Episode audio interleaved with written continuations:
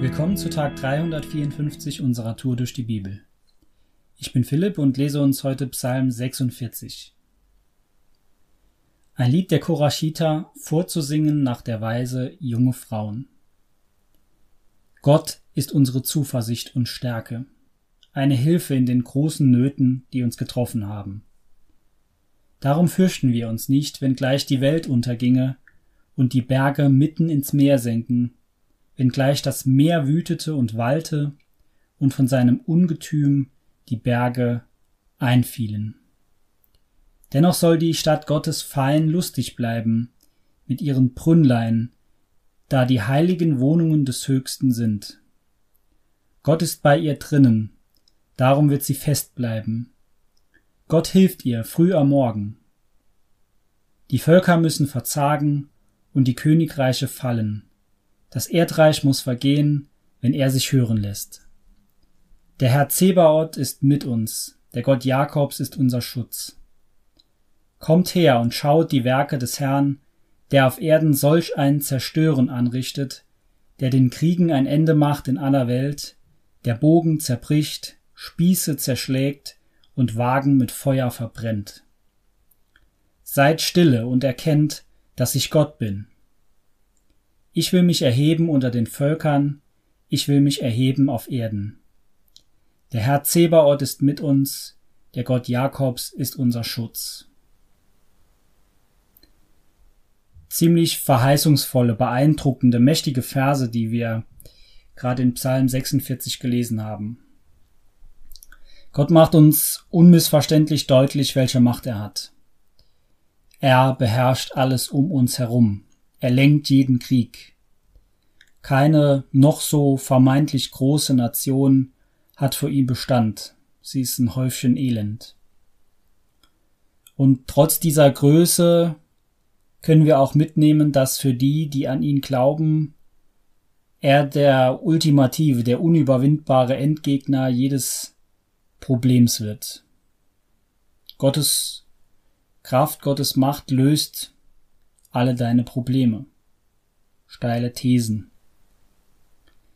Die Frage, die sich mir stellt, wenn ich diese Verse lese und diese Übermacht Gottes mir vor Augen führe, ist, ob ich das eigentlich in meinem Herzen so richtig verstanden habe, was das bedeutet. Gestehe ich mir das eigentlich ein, dass ich gar keine Chance habe, vor ihm zu bestehen? Gestehe ich mir das ein, Gerade deswegen, weil er mir vor Augen führt, wie groß er ist. Und gestehe ich mir ein, dass es allein deswegen, weil ich unvollkommen bin, ähm, mir Dinge regelmäßig aus den Händen gleiten. Und wie gehe ich damit um, wenn die Wellen um mich herum hochschlagen, wenn der Sturm tobt, wenn es so aussieht, als wenn mir nichts gelingen würde, wenn ich Anfechtung erlebe und an den Punkt komme, einfach alles hinzuwerfen und aufzugeben. Ich habe zwei Punkte dabei und die sind heute für diejenigen, bei denen gerade richtig Sturm und Anfechtung tobt. Der erste ist, wir können von Gott als unserer Zuversicht und unserer Stärke nicht reden, bevor wir nicht erfahren haben, wie sehr wir ihre eigentlich bedürfen. Und ohne Anfechtung und ohne Nöte werden wir an diesen Punkt nicht kommen. Jesus selbst hat hier auf der Erde bis hin zu seinem Tod sehr, sehr viel Anfechtung erlebt.